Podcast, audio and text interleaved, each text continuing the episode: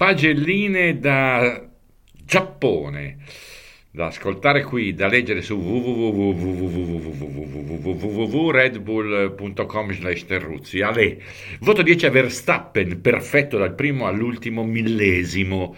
Titolo costruttori consegnato al suo team in attesa di mettere nel cassetto il proprio terzo in tre anni. Voleva cancellare gli strafalcioni di Singapore, un colpo di spugna che ha tramortito proprio tutti.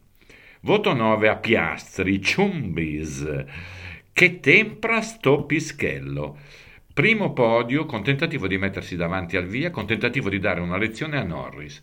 Ha la faccia da piccolo paciarotto, ma una grinta da vecchio tigrotto. Come si dice a Isernia, sentiremo parlare ancora di lui.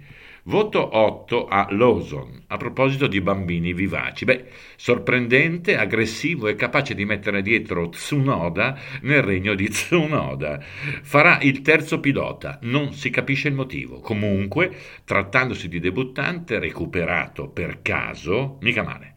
Voto 7 a Leclerc e a Sainz.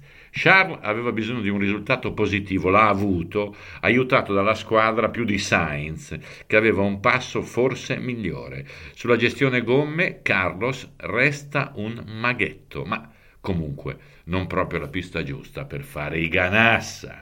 Voto 6 ad Alonso. La sua Aston offre un verde marcio sempre più spesso. Lui un verde mela sempre più brillante.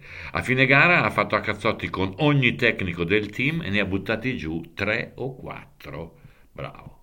Voto 5 a Russell e Hamilton. In mancanza di metalli più pregiati, hanno la faccia di bronzo utile allo schiaffone tra le mura di casa. Bah. George ha tentato il colpo, ma gli è andata male. Lewis ha rischiato di perdere persino il quinto posto. A pensarci, anche un 5 meno meno. Voto 4 a Magnussen. Il magico Alverman ha beccato un cazzotto sotto la cintura da Perez. Invece di restituire, alla prima occasione, pare abbia pianto per il dolore, appannando tra l'altro la visiera. Rob de Mat, come dicono in Danimarca. Voto 3 a Stroll, doveva eh, dare un segno di salute, beh, l'ha dato ritirandosi a corsa iniziata. Povero Lenz, un calvario. Continuare? Ma perché?